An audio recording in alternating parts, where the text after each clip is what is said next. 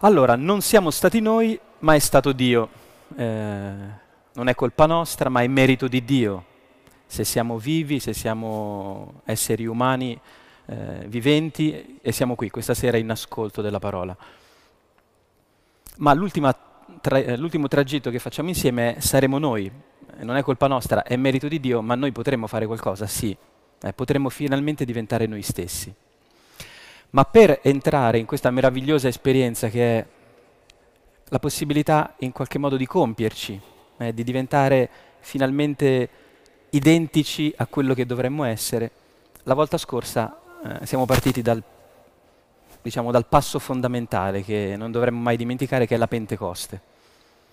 Ricorderemo no, che tutto il, il, secondo anno ci siamo concentrati sulla vita di Gesù, ma avevamo lasciato un pezzettino importantissimo, il dono dello Spirito.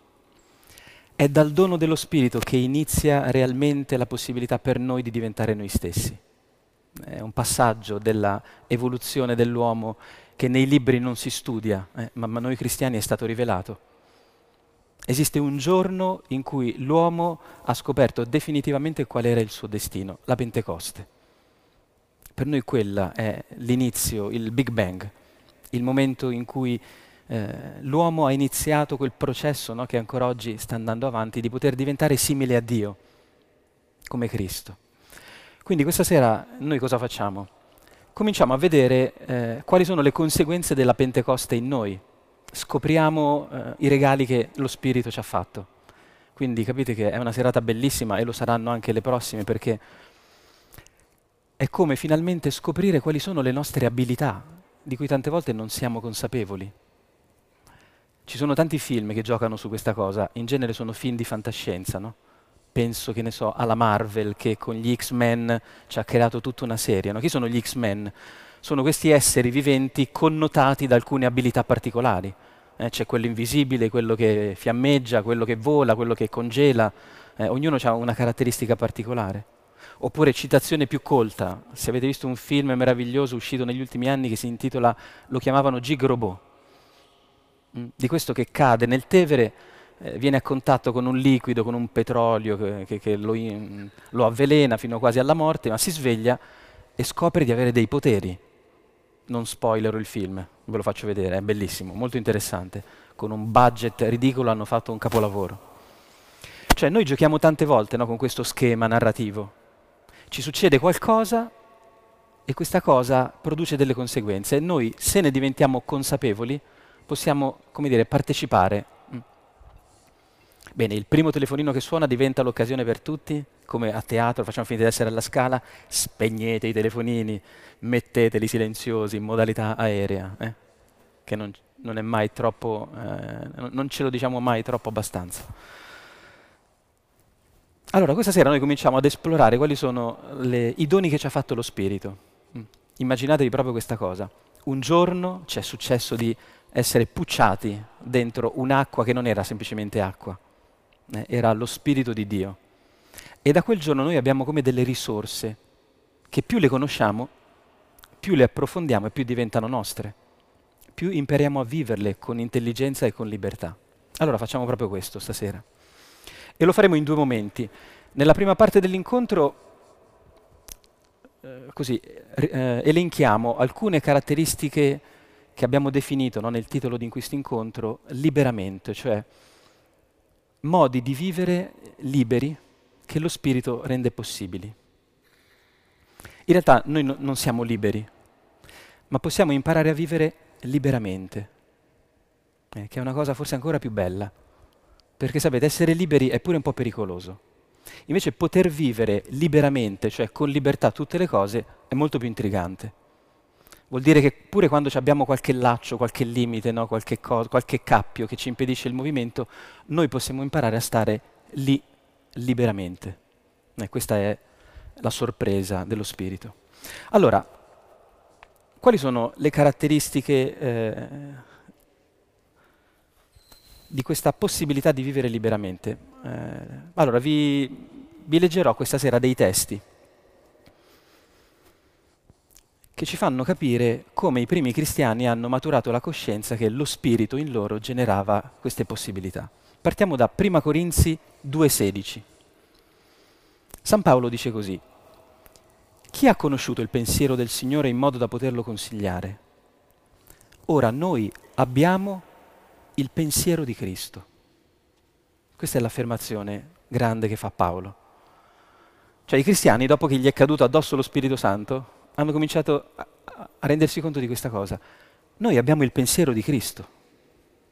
Vi dico la parola tecnica che vi fa capire che c'è dietro un mondo, il nus di Cristo. E se qualcuno ha fatto qualche studio di filosofia e ha giocato un po' con questi aggettivi noetico, il nus, l'intelletto, capisce che qui si sta dicendo una cosa enorme. Cioè vuol dire che noi non è che abbiamo sbirciato qualche email di Dio per capire cosa pensa Dio. Gli abbiamo preso il telefonino per un attimo, abbiamo visto un po' no, che cosa passa per la testa di Dio. No, noi abbiamo proprio la mentalità di Dio. Cioè noi possiamo imparare a pensare come pensa Dio. C'è stato fatto sto trapianto. Cioè lo Spirito Santo infonde in noi continuamente il modo di ragionare, di valutare, di sentire di Dio. Capite che è una cosa grandiosa.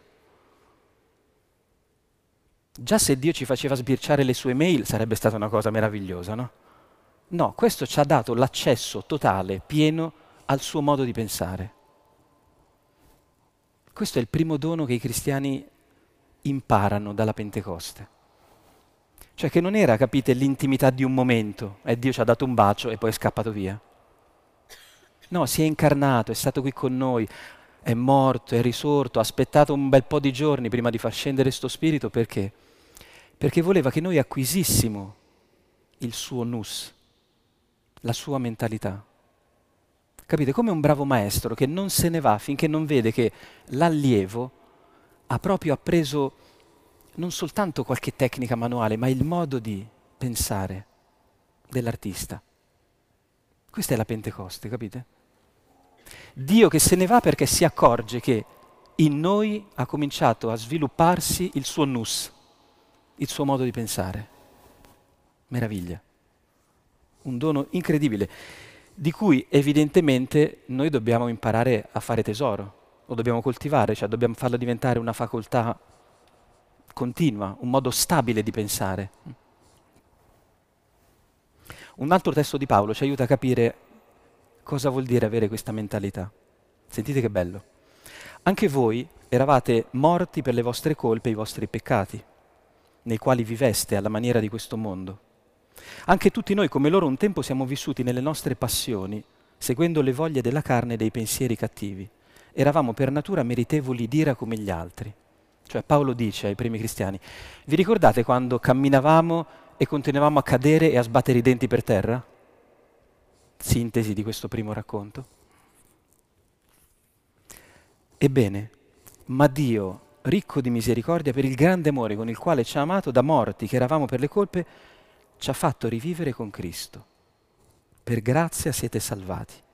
Con Lui ci ha anche risuscitato e ci ha fatto sedere nei cieli, in Cristo Gesù, per mostrare nei secoli futuri la ricchezza della sua grazia, mediante la sua bontà verso di noi. Paolo è uno che aveva il nus di Cristo, eh? questo diamolo un po' per scontato. E come, come lo spiega questo nus? Dice ai cristiani, Fratelli miei, noi un tempo non sapevamo che pesci pigliare, andavamo a sbattere continuamente. Ma Dio, anziché tirarci uno schiaffo, ci ha unito a Cristo. Da morti che eravamo, ci ha fatto rivivere con Cristo. Questa è la punizione. Questo è l'alletto senza cena di Dio.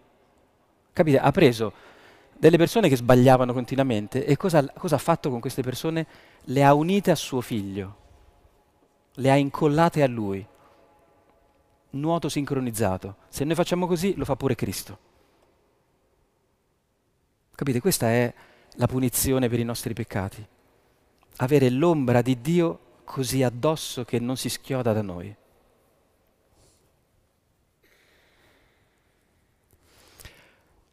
Questo perché è molto importante? Perché qui si può verificare se abbiamo un po' il nus anche noi di Cristo oppure non ancora. Se Dio ci ha incollato a Cristo, e guardate che questa cosa è successa nel nostro battesimo, eh? per quanto magari la notizia possa sembrare inedita a qualcuno qui stasera, Cioè noi dal giorno del nostro battesimo siamo stati fatti così, col bostic, attaccati a Cristo. Pensate quante volte noi ancora per metterci in collegamento con Dio pensiamo invece di dover scalare una montagna. Adesso mi metto un po' a pregare, no? mi metto davanti al Signore, cerco di, di, fare un passo verso di Lui. No, siete già attaccati tu e Dio. Girati le, le spalle, è lì, è lì, non devi andare a cercarlo dall'altra parte del naviglio.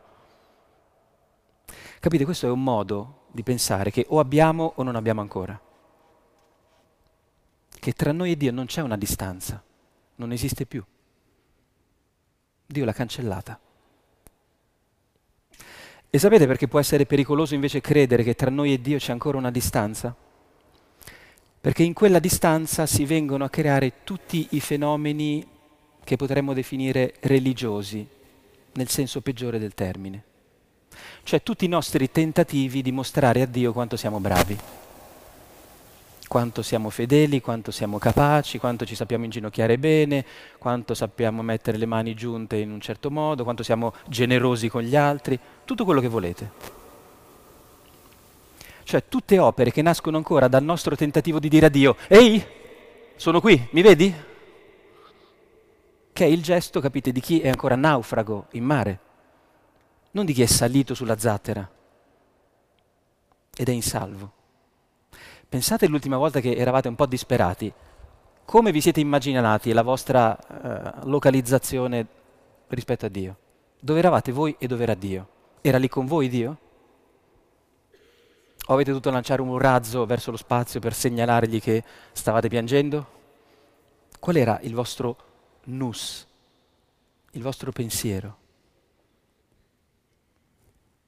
Capite, è un pensiero esigente questo, quello della Pentecoste ci impone di credere che ormai noi e Dio abitiamo insieme, coinquilini.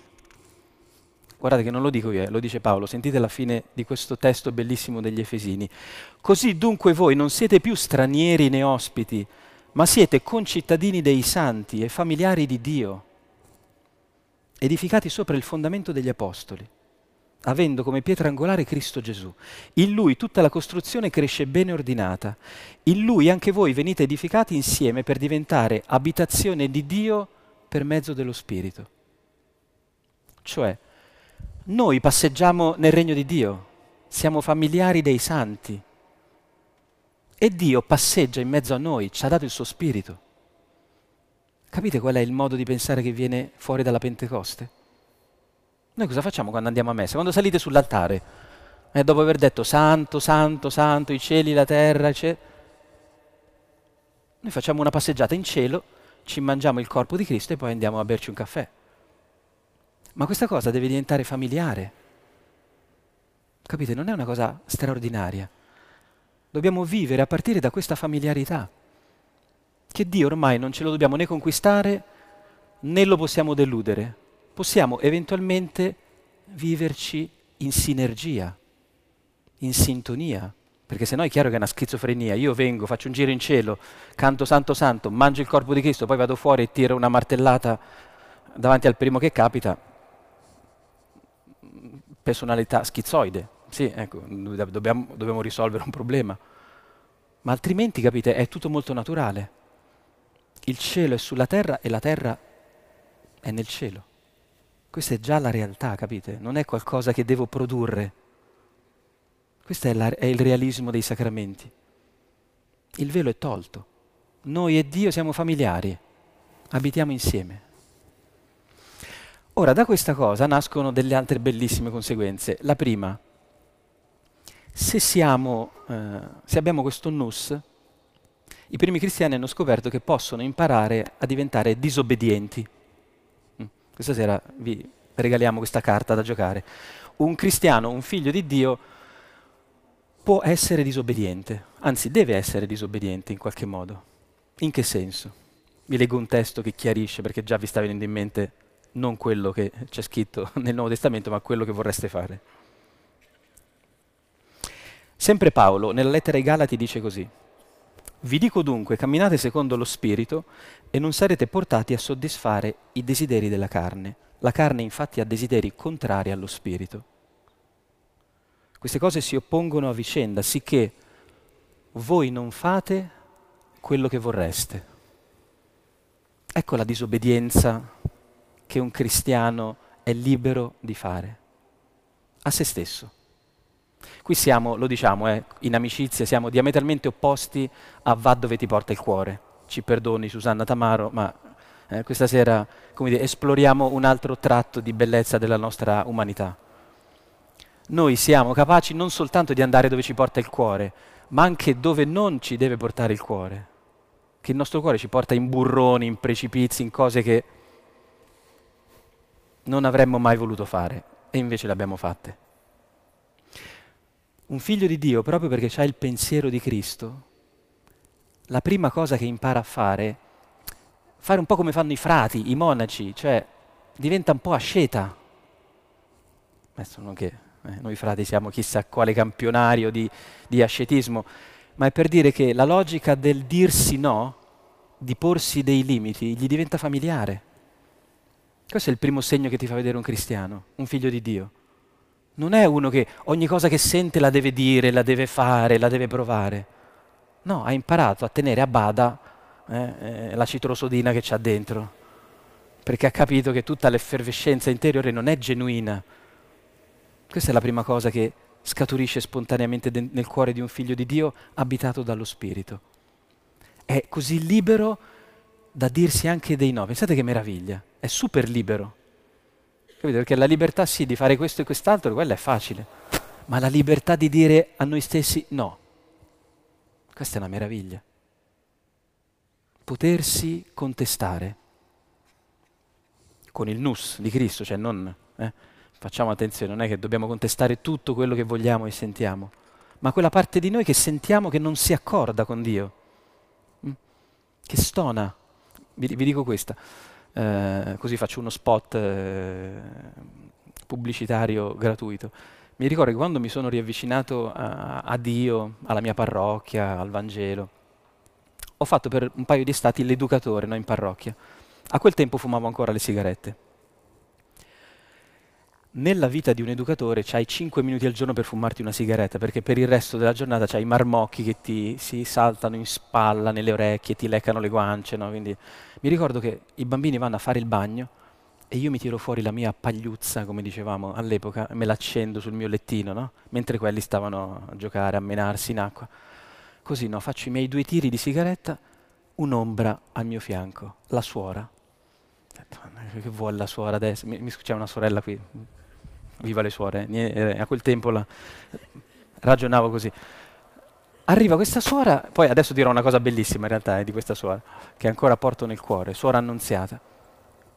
Questa mi, mi vede vicino, mi guarda e mi fa, certo che Roberto, fumare ormai stona un po', me la ricordo a memoria sta frase, tanto...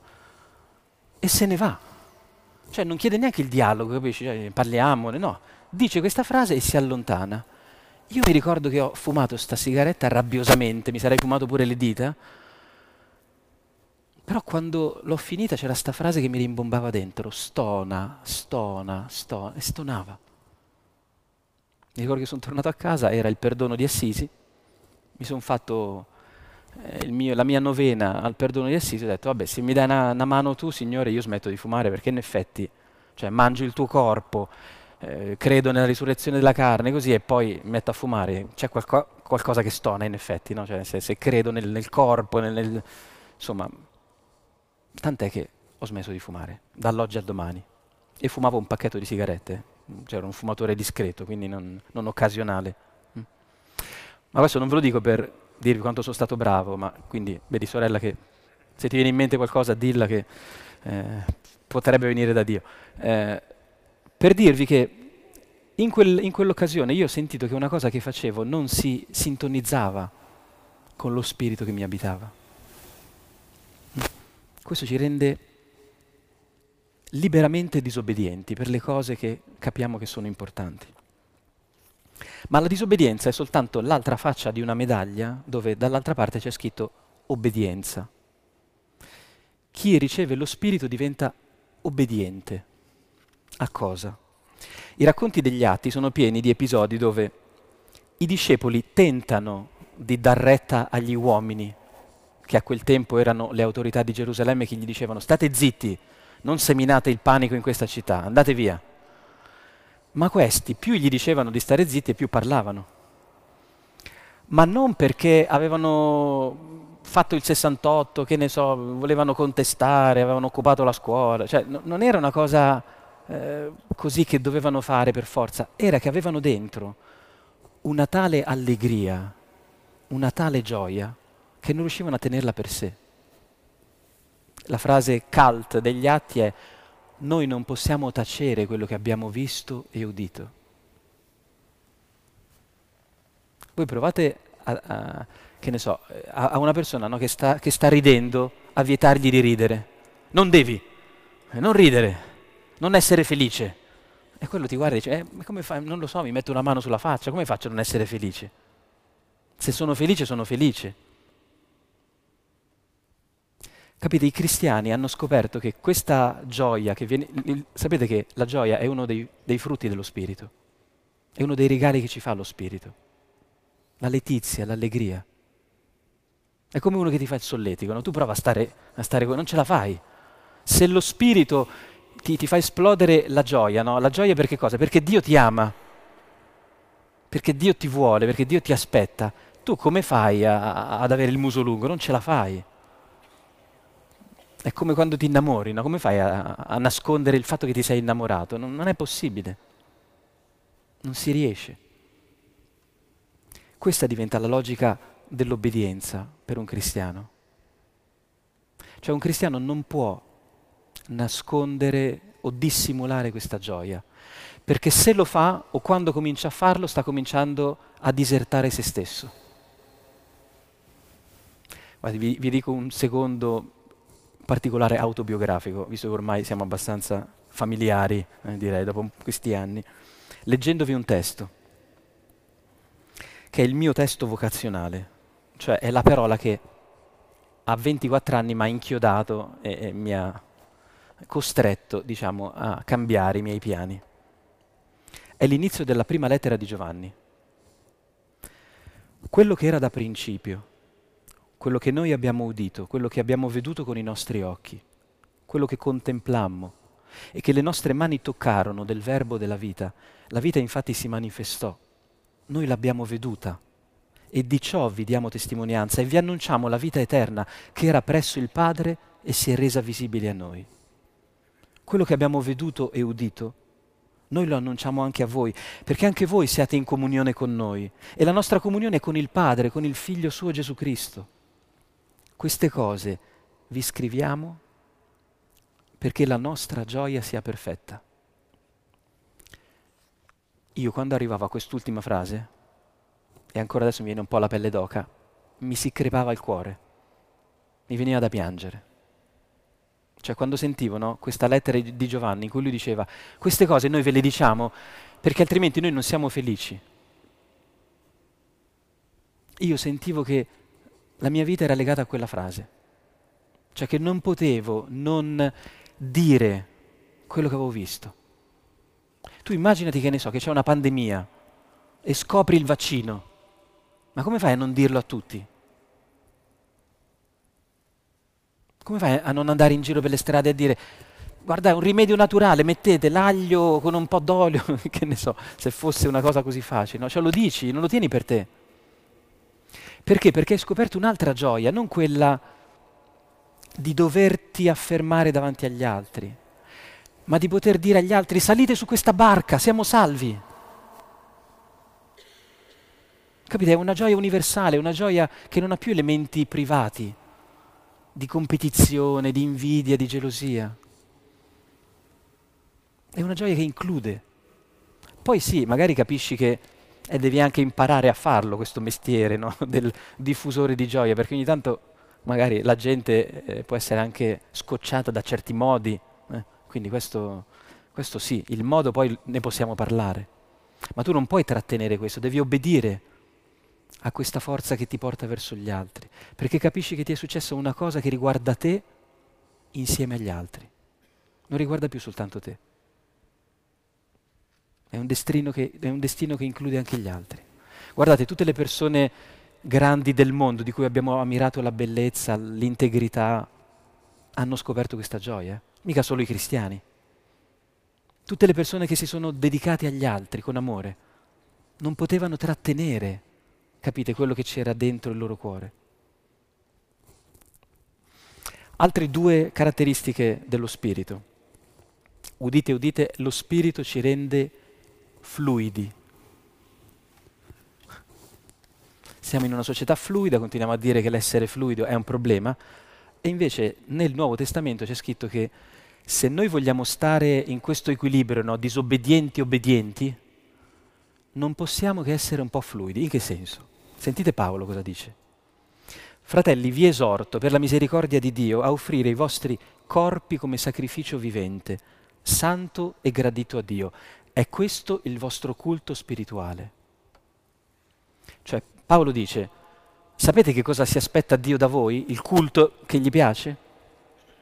Che voi offriate i vostri corpi, sentite l'ossimoro, come sacrificio vivente. Un sacrificio che però è una vita. Che vuol dire? Cioè che noi dobbiamo vivere nella maggiore intensità possibile, fino a sacrificarci per questa vita che vogliamo.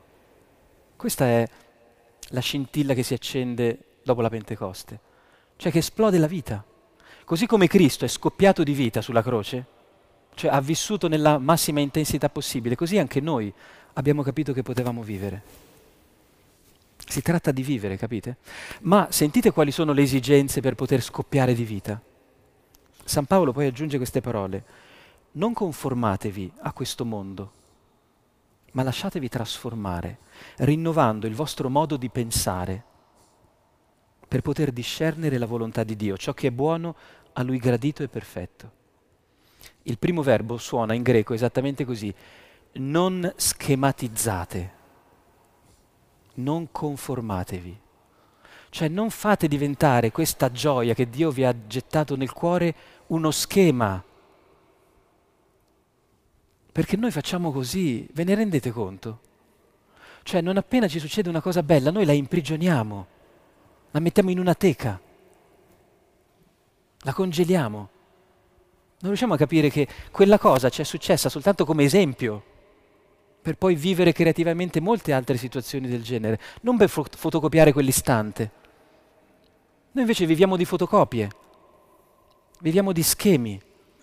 Guardate, vengo da, vengo da un mondo che è il più schematico di tutti, è il mondo dei frati, il mondo religioso. Siamo delle macchine.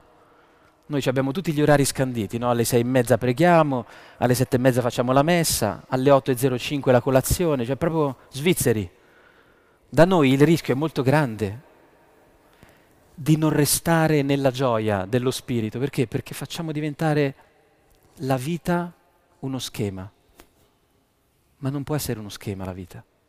Bisogna discernere continuamente, bisogna attingere a quel nus, a quel modo di pensare di Dio e fare una caccia al tesoro ogni giorno. È chiaro che ci sono dei punti fermi, cioè io i denti me li lavo pure domattina, eh, intendiamoci. Cioè alcune cose non è che dobbiamo sempre stare a pensare se la faccio o non la faccio, ma sulle cose importanti sì. Mi devo chiedere se è una cosa buona dirti quella parola o è meglio star zitto. Perché noi facciamo tante cose stupide per istinto, sbagliato, perché applichiamo lo schema.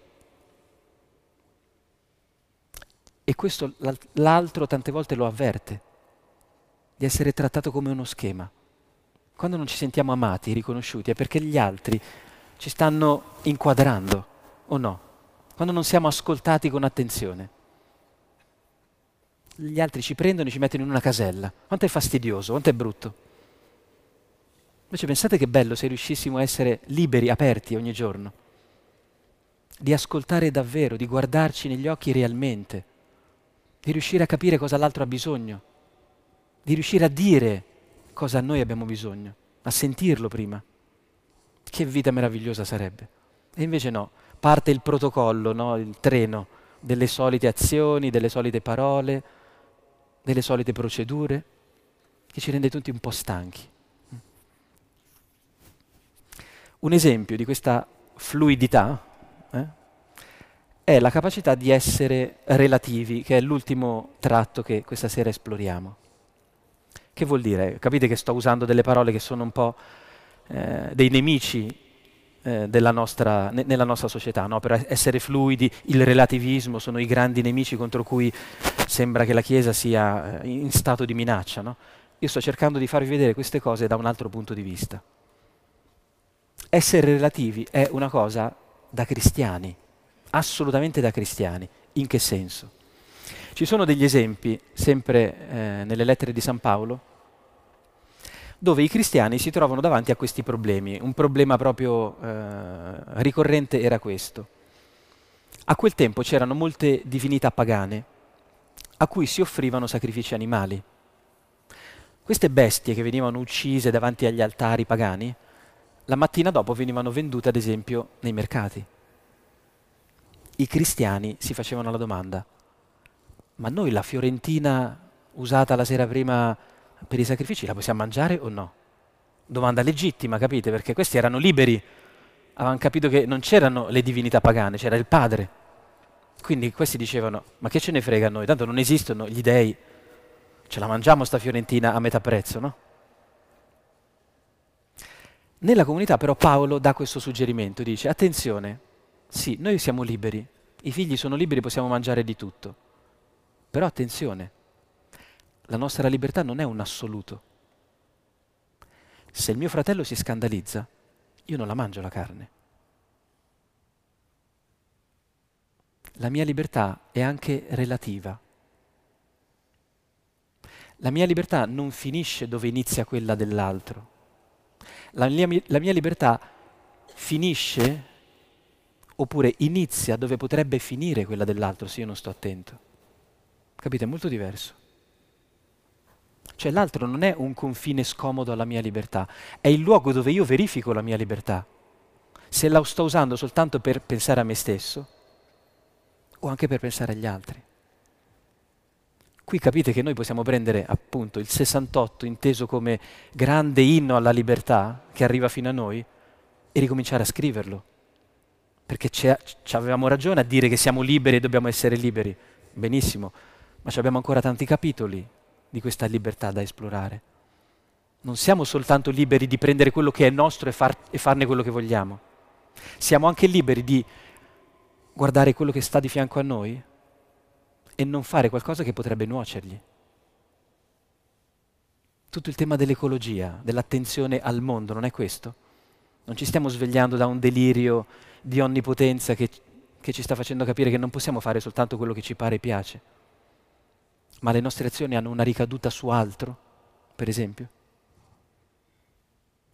Bella anche questa, no? Siamo relativi. La nostra libertà non è da idolatrare così tanto.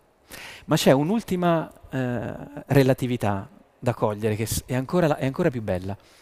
San Paolo a un certo punto dice così, si accorge no, che nella comunità ci sono i forti e i deboli, no? Cioè ci sono quelli che appunto mangiano la fiorentina perché tanto hanno capito che non ci sono gli idoli, e poi ci sono invece quelli deboli che tentano di scimmiottare i forti, cioè mangiano anche loro no, la carne, però sono un po' in paranoia. Cioè si vede che non sono liberi dentro. Sentite Paolo cosa dice a questi deboli. La convinzione che tu hai, conservala per te stesso davanti a Dio. Beato chi non condanna se stesso a causa di ciò che approva. Ma chi è nel dubbio, mangiando, si condanna, perché non agisce secondo coscienza. Tutto ciò che non viene dalla coscienza è peccato. Vedete, questa leggetevela e rileggetevela, è Romani 14, 22, 23. San Paolo stabilisce che c'è un principio sacro, inviolabile, che è la nostra coscienza, che ci rende questo diritto continuamente di non fare il passo più lungo della gamba. Io non devo andare alla velocità di chi mi sta di fianco, devo andare alla mia velocità. Se anche di fianco c'è uno bravissimo che fa mille preghiere, mille atti di carità, ma io non ne sono ancora capace. Non è che lo devo imitare, strappandomi tutti i muscoli interiori. Io sono beato se non mi condanno in quello che riesco a fare adesso. Non ho il coraggio di mangiare la carne, non la mangio, perché mi manda un po' a disagio, non sono ancora cresciuto abbastanza. Capite? Questa è un'altra grande libertà che noi abbiamo. Non dobbiamo fingere una maturità che non abbiamo ancora. Non dobbiamo incantare nessuno. Dobbiamo accettare di essere come un seme che germoglia senza clamore e senza agitazione. Alcuni semi germogliano in aprile, altri a maggio, altri a giugno e non c'è nessun problema. L'importante è avere ascolto e attenzione per noi stessi. Quindi capite, relativi agli altri, ma relativi anche a noi stessi. Sono due modi in cui la nostra libertà è capace di esprimersi. Questi sono i gioielli di famiglia, capite che, che roba abbiamo noi? Questo ce l'ha donato lo Spirito, queste capacità noi le abbiamo per regalo dello Spirito. Ora ci fermiamo un attimo, facciamo un canto e poi vediamo nella vita di una persona un esempio concreto in cui tutti questi doni si attuano, si mescolano insieme.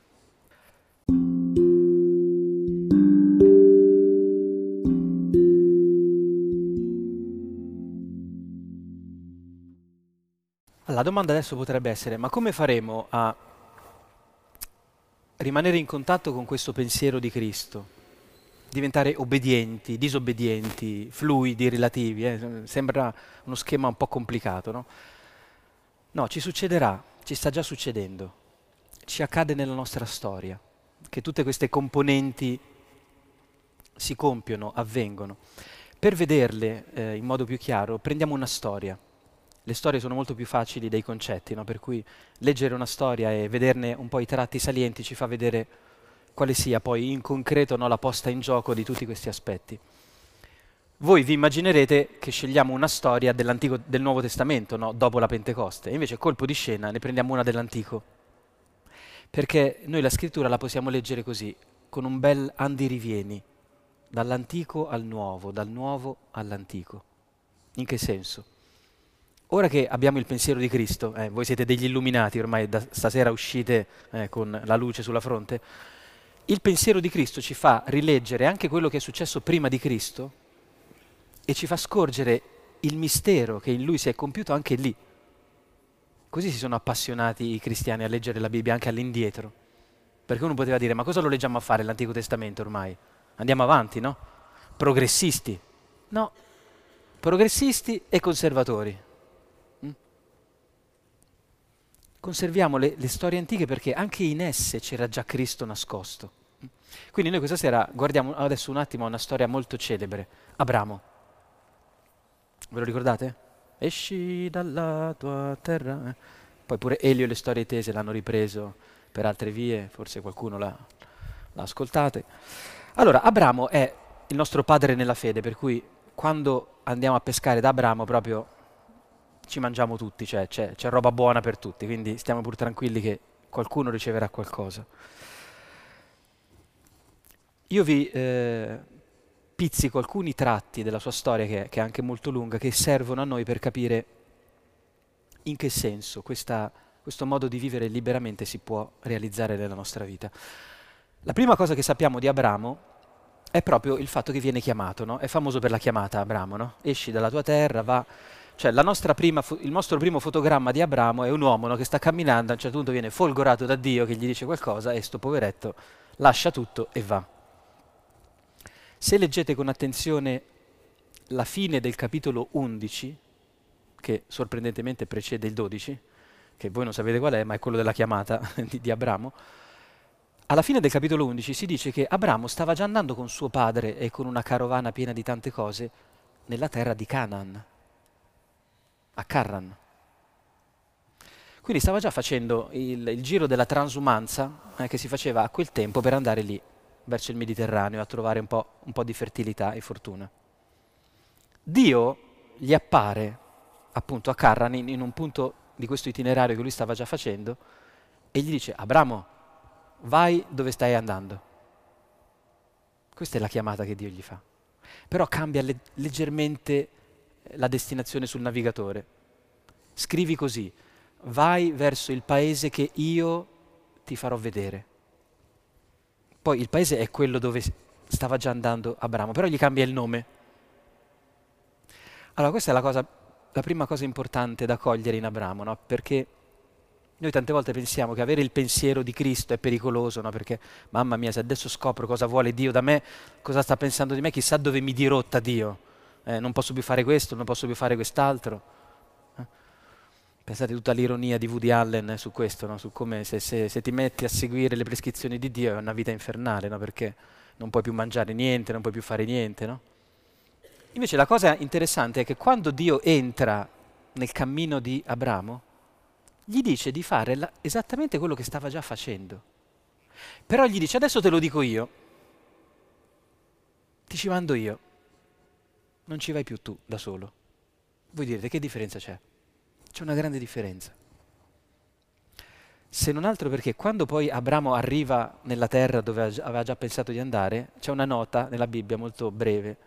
Nella terra di Canaan c'erano però i cananei. È come uno, capisci, che fa eh, un viaggio a, alle Maldive, va in albergo, entra nella sua stanza e in quella stanza c'era la famiglia Rossi. Eh, e tu dici, no, ma l'avevo prenotata io questa stanza. Eh no, c'è qualcun altro. Cioè Abramo andrà in un posto dove non ci sarà spazio per lui. Il primo pezzo di terra che Abramo avrà è dove seppellisce sua moglie. Deve comprare quella terra per seppellire sua moglie. Cioè lui vivrà come un forestiero nella terra dove Dio gli dice di andare. Allora capite che c'è da riflettere, no? Perché qual è la chiamata di Dio? A cosa ci chiama Dio? A fare delle cose strane? A fare delle cose diverse da quelle che noi vorremmo? No. Dio entra nelle nostre scelte, nei nostri tragitti e li apre ad altro. Per spiegarvi questo, guardate, c'è una eh, fantastica rilettura che viene fatta dal, dalla lettera agli ebrei, dove si dice così, no? Per fede Abramo partì per un paese senza sapere dove andava, per fede, per fede, e fa l'elenco di tutti i patriarchi che partono per fede, fidandosi di Dio.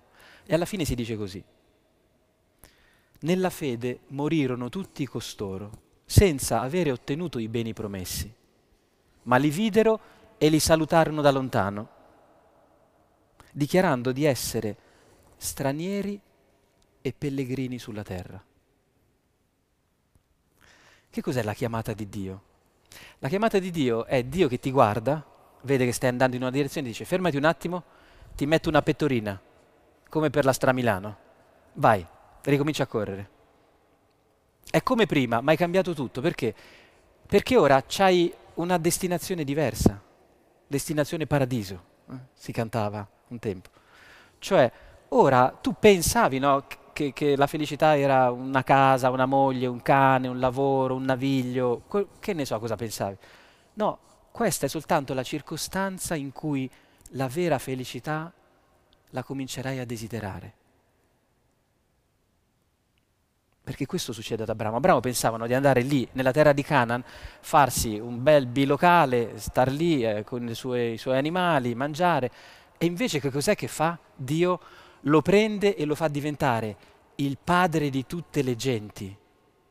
Il padre di tutti, il padre universale, il padre nella fede. Voi vi rendete conto? Ha un vecchietto, peraltro.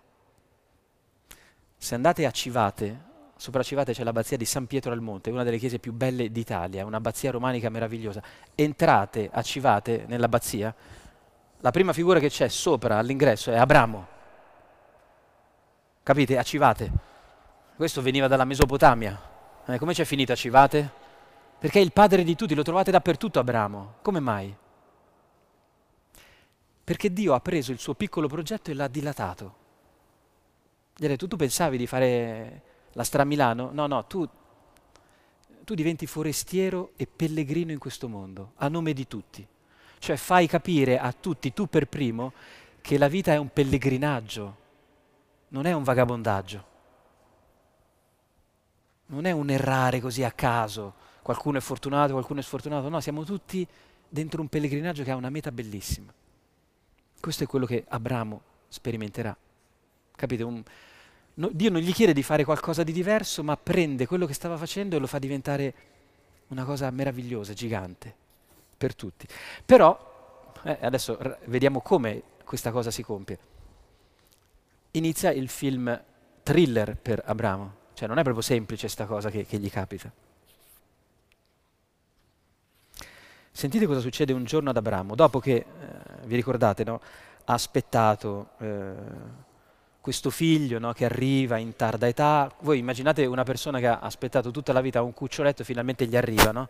se lo tiene, se lo protegge proprio come una cosa preziosa. Infatti in genere i figli unici nati da persone anziane sono eh, delle figure, come dire, un po' disabili nei confronti della vita. Infatti Isacco sarà proprio così, farà fatica a collocarsi ne- nella realtà. Però lasciamo stare questa lettura freudiana. Eh, Abramo ha sto figlio e un giorno sentite cosa gli succede. Dio mise alla prova Abramo e gli disse, Abramo, rispose, eccomi. Riprese, prendi tuo figlio, il tuo unigenito che ami, Isacco, va nel territorio di Moria e offrilo in olocausto su di un monte che io ti indicherò. Capite che Abramo qua gli trema la terra sotto i piedi. Ma come? Mi hai promesso eh, che, che, mi davi un fidanzato e adesso me lo togli? Mi hai promesso che eh, questo lav- lavoro era, era, quello che mi piaceva e adesso non ce l'ho più? Capite, in questa prova ci siamo tutti, eh? Perché la vita fa così. Vi siete accorti? Prende e toglie prende e toglie. Per questo il Papa ha voluto cambiare il testo del Padre nostro. Nella tentazione, che tanto so che sarò tentato in qualche modo, non abbandonarmi. Forse sarebbe stato meglio scrivere nella prova, non mi abbandonare. Perché questo è il senso di quella richiesta che facciamo a Dio. Cioè io lo so che se sono tuo figlio tu mi devi mettere alla prova. Vuoi che questo aereo funzioni, che, che decolli, quindi lo devi testare prima di, di, di, farlo, di lanciarlo verso il cielo. Ok, le prove nella vita sappiamo che esistono, sono importanti. Non c'è niente che matura senza una prova. Però sappiamo quanto siamo fragili e che noi nella prova possiamo soccombere. Per questo Gesù ci ha chiesto di chiedere a Dio non, non esagerare quando mi devi provare, non farmi male So che mi devi trapanare il dente, però mettimi un po' di, di anestetico, che sennò impazzisco. Questo è, è il senso no, di quella...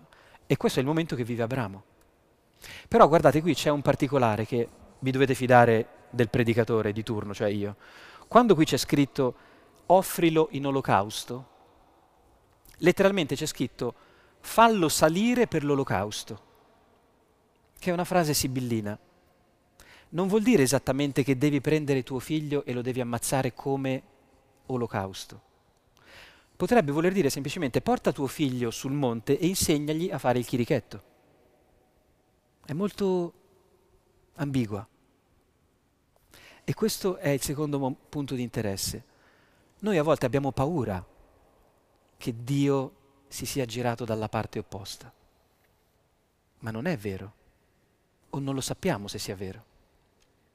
Capite, in tanti passaggi stretti della nostra vita noi non sappiamo sciogliere il dubbio.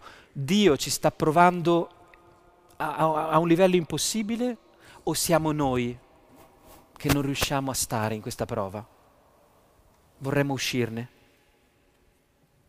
Perché questo rende la prova credibile, capite? La prova è proprio quello sforzo eh, così intenso in cui il confine tra la nostra libertà e quella di Dio si assottiglia sempre di più. Capite? Voi immaginatevi di essere un bravo allenatore. Com'è che fai ad allenare un, un atleta? No? Qua, a, appena lo vedi che sta un po' sudando, gli dici no, no, dai, vai a riposarti. No, gli dici continua. Poi lui magari ti dice dai, basta però, eh, non ce la faccio più. Capite? È un patteggiamento eh, la prova. Siamo noi che dobbiamo andare fino al limite delle nostre capacità e Dio che non deve spingersi oltre quel limite. Ma dobbiamo incontrarci no? in un punto molto misterioso tra quello che noi possiamo fare e quello che Lui è capace di fare per noi. È un appuntamento meraviglioso, misterioso, drammatico quello, e ciascuno di noi lo vive nelle cose importanti della vita.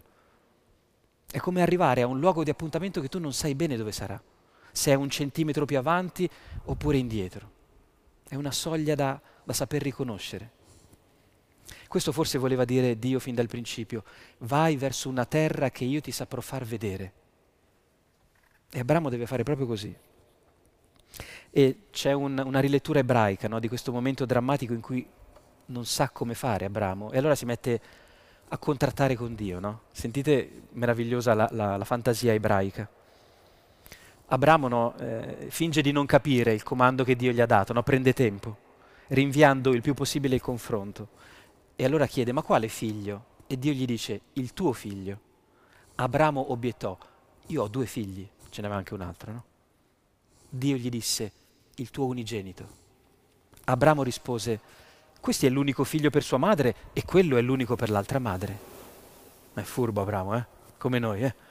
Che dice sempre a cavaccia, la risposta sempre giusta, no? Ma Dio gli dice, quello che ami. Abramo replicò, io li amo entrambi. Dio allora disse, Isacco. Eh? Come con noi, avete presente?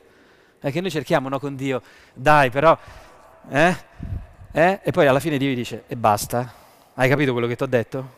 Quello, è proprio quello, devi fare quella cosa lì, non c'hai voglia, fa niente, è quella. Mm. Come dei bambini, no? Che davanti a Dio continuiamo a far finta di non capire eh, le orecchie da mercante, si dice. Qui c'è un passaggio molto bello, cioè quando Abramo deglutisce e si rende conto che è fregato, cioè che Dio è più furbo di lui, comincia a salire col figlio, l'asino e tutto il necessario verso il monte. E a un certo punto si, il testo scrive così, dice ai servi, fermatevi qui con l'asino, io e il ragazzo andremo fin lassù ci prostreremo e poi torneremo da voi. Qui è bello e chi non conosce l'ebraico non si accorge di un gioco di parole che però io vi esplicito, perché qui Abramo fa una cosa straordinaria, rilancia con Dio. Un po' di capitoli prima, qui siamo al capitolo 22, al capitolo 15 Dio, che è un grande affabulatore, aveva preso Abramo e gli ha detto Abramo esci dalla tua tenda e guarda il cielo stellato eh, come se l'avesse portata al planetario qui a Porta Venezia, no? E dice guarda un po' il cielo di primavera, guarda quante stelle, tale sarà la tua discendenza. E gli aveva detto così, guarda lassù. Ha usato proprio una parola tecnica in, in ebraico che si dice koch. Ora Abramo ai servi dice, io vado lassù, e usa la stessa parola. È come se, capite, Abramo sta dicendo a Dio, tu mi hai detto di guardare lassù e mi hai fatto una promessa. Io adesso vengo lassù e vediamo chi è buono e chi è cattivo. Mm? Capite? Gli lancia il guanto della sfida Abramo a Dio. Io credo che in alcuni momenti questo è, capite, il nostro... Eh, qui vediamo tutte le caratteristiche dell'uomo spirituale.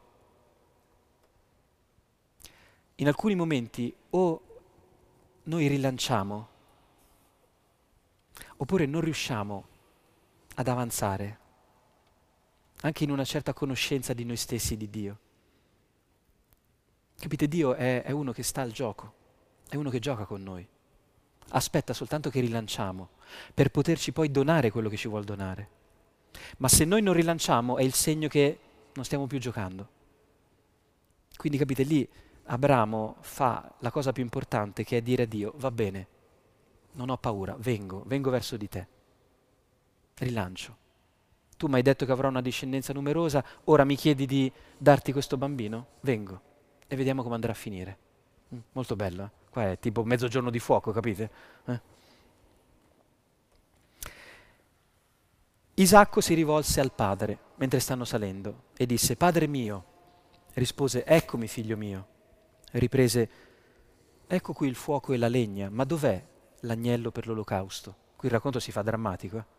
Perché è il figlio che dice al padre, papà, ma, ma, ma come ce la caviamo? Mm? E Abramo rispose, Dio stesso si provvederà l'agnello per l'olocausto, virgola, figlio mio. Proseguirono tutte e due insieme. Ecco, quel virgola, figlio mio, anche questo è ambivalente, come notano i rabbini. potrebbe essere anche tradotto così. Tu, figlio mio. Cioè o l'olocausto, o arriva un agnello, oppure l'agnello sei tu. Mm. Però capite, questo racconto è tutto scritto sul filo del rasoio, perché sembra proprio che l'ispirazione di questo testo sia che la realtà non ha un significato univoco. Noi camminiamo nella realtà e dentro i nostri terrori, insieme. È per questo che le cose sono in parte come noi ce le immaginiamo e in parte come sono realmente. Questo racca- racconto riflette, capite, l'ambivalenza che c'è nel nostro cuore quando arriviamo a toccare i nostri punti più intimi, i nostri affetti più cari, le nostre regioni più esclusive. Lì come eh, la scienza ha, ha capito, no? ci sfugge l'osservazione. Avviene un'indeterminazione, non sappiamo più dove stiamo noi dove sta Dio. La relatività generale. Si capisce più niente, quando si va proprio in fondo, nei punti no, più profondi della nostra coscienza. Sappiamo, conoscete il, il, finale, posso fare lo spoiler, ne, vi, vi, dico come va a finire la storia, tanto la sapete, no? Quando Abramo è lì che sta per uccidere il figlio, perché questo gli sembra di dover fare, attenzione, questo testo riflette probabilmente un tempo storico in cui Israele ha iniziato a non fare più i sacrifici umani, perché si facevano un tempo, eh? Quindi questo attesta anche il superamento di una mentalità che c'era in antichità. E non guardiamo queste persone come dei mostri, hm? perché purtroppo i sacrifici umani li facciamo ancora, per altre vie, sotto mentite spoglie, ma avvengono continuamente, purtroppo. Ora, mentre sta per fare quello che teme di dover fare per Dio, eh, sappiamo come va a finire. Compare un angelo non stendere la mano contro il ragazzo e non fargli niente. Ora so che tu temi Dio e non mi hai rifiutato il tuo figlio, l'unigenito. Allora Abramo alzò gli occhi, vide un ariete impigliato con le corna in un cespuglio. Abramo andò a prendere l'ariete e lo offrì in olocausto invece del figlio. Pensate un po', se voi togliete la frase dell'angelo, qui il racconto sembra che Abramo arriva su, vede una cosa, la usa e dice al figlio, dai, tranquillo, hai visto che non è successo niente. È, è costruito benissimo questo. Non, ci sono come due livelli, no? il piano della realtà e poi il piano delle paure, delle immaginazioni, del dialogo fra Dio e Abramo. Un piano tormentato che deve risolversi, deve purificarsi.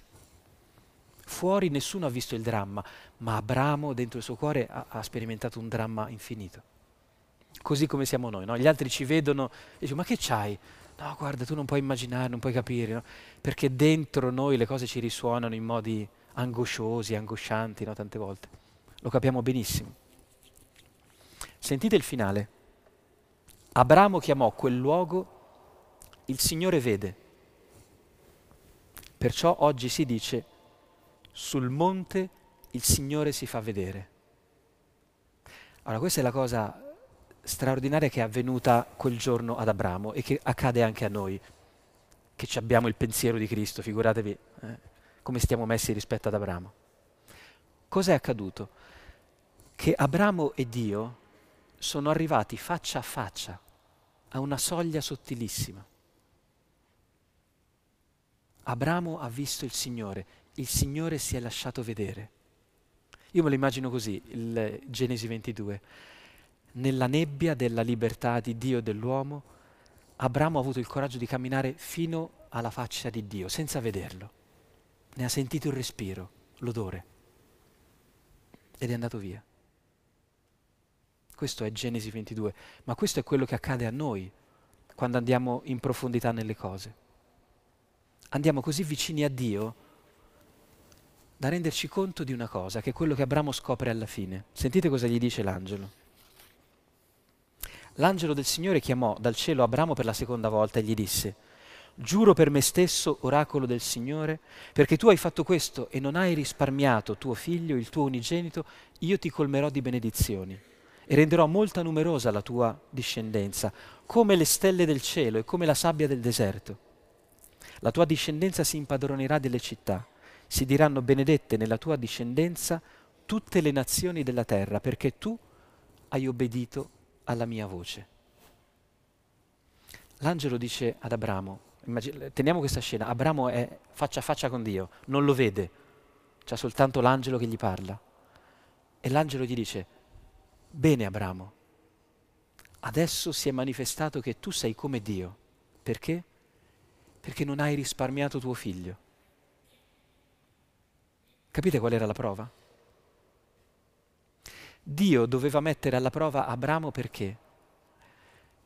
Perché Abramo si rendesse conto che lui poteva non essere soltanto il padre di un figlio, ma il padre di tutti. Ma per diventare il padre di tutti doveva lasciare quel figlio. Doveva credere che lasciando quel figlio non moriva, ma diventava ancora più padre.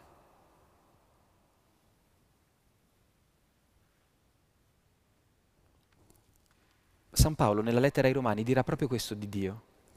Sentite cosa scrive in Romani 8.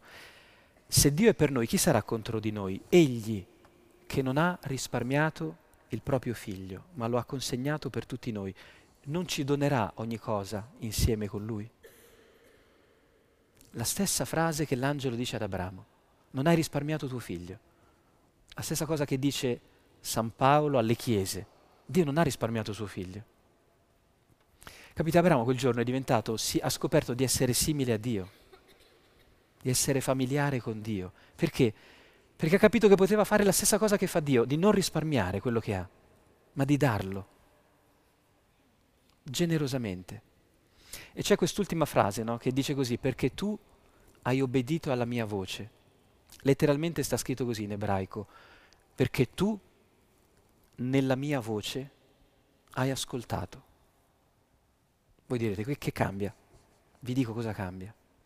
L'angelo sta dicendo ad Abramo, tu non hai obbedito a un comando esterno, estrinseco, ma tu nella mia voce, mentre io ti parlavo e tu tremavi e tu avevi paura e tu sudavi, ma intanto camminavi, hai ascoltato che quello che io voglio assomiglia a quello che vuoi tu.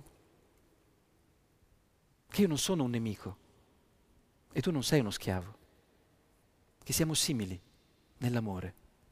Così come io sono uno che non risparmia, anche tu hai scoperto di poter essere uno che non ha paura di donare quello che ha. Siamo uguali. Cioè tu nella mia voce che ti faceva così terrore, hai ascoltato che cosa? Te stesso. Questo faceva paura ad Abramo, capite? Lui, ascoltando la voce di Dio, questo ci fa paura a noi quando leggiamo la Bibbia, quando leggiamo la parola di Dio vediamo il fantasma di noi stessi in queste parole e abbiamo paura di essere chiamati a questa grandezza, perché ci sembra troppo, invece siamo proprio noi. Siamo come il principe Amleto che vede il fantasma di suo padre eh, e, e, sobbalza. E invece siamo noi. Capite? La parola di Dio ci svela a noi stessi. È questo che ci fa paura che noi siamo vivi e possiamo ascoltare in diretta quello che saremo, quello che stiamo diventando. Questo ci fa gelare un attimo il sangue, capite? Perché la parola di Dio ci annuncia una trasformazione a cui noi dobbiamo soltanto dire di sì. Però è come un intervento senza anestesia. Il tutto, no, potremmo dirlo eh, con il concetto di provvidenza di manzoniana memoria. Dio non toglie, se non per dare di più. Ma quando a noi ci sembra che toglie, ci sembra di morire. Invece Abramo non scopre che non è così. Ma se noi abbiamo il pensiero di Cristo, vedete, possiamo vivere i passaggi anche stretti della nostra vita capendo che obbedire e disobbedire sono due facce di una stessa medaglia. Che fare le cose in modo non schematico, ma fluido, relativo, è l'intelligenza che dobbiamo avere tutti i giorni. Perché la caccia al tesoro di cui parlavamo prima è questa scoperta di noi stessi. Che siamo davvero così simili a Dio, così familiari a Lui, che la sua vita ci abita. E quindi noi possiamo imparare a fare le stesse cose che farebbe Dio nelle situazioni in cui ci troviamo. Questo è il frutto primo della Pentecoste. Che noi imperiamo liberamente a vivere generosamente, a non risparmiare. Questa è la profezia, credo, cristiana sulla libertà. La libertà non ci serve per provare un'ebbrezza, ma per essere generosi. Cioè la libertà ci è data per essere felici di poterci donare. Questo è il, è, capite, è il compito della libertà. Non semplicemente di farci fare questa cosa e poi quest'altra, ma di lanciarci in una direzione dove noi ci sembra di perderci e invece ci stiamo regalando. E noi non cerchiamo altro che questo, poterci compiere finalmente nell'amore, liberamente e generosamente.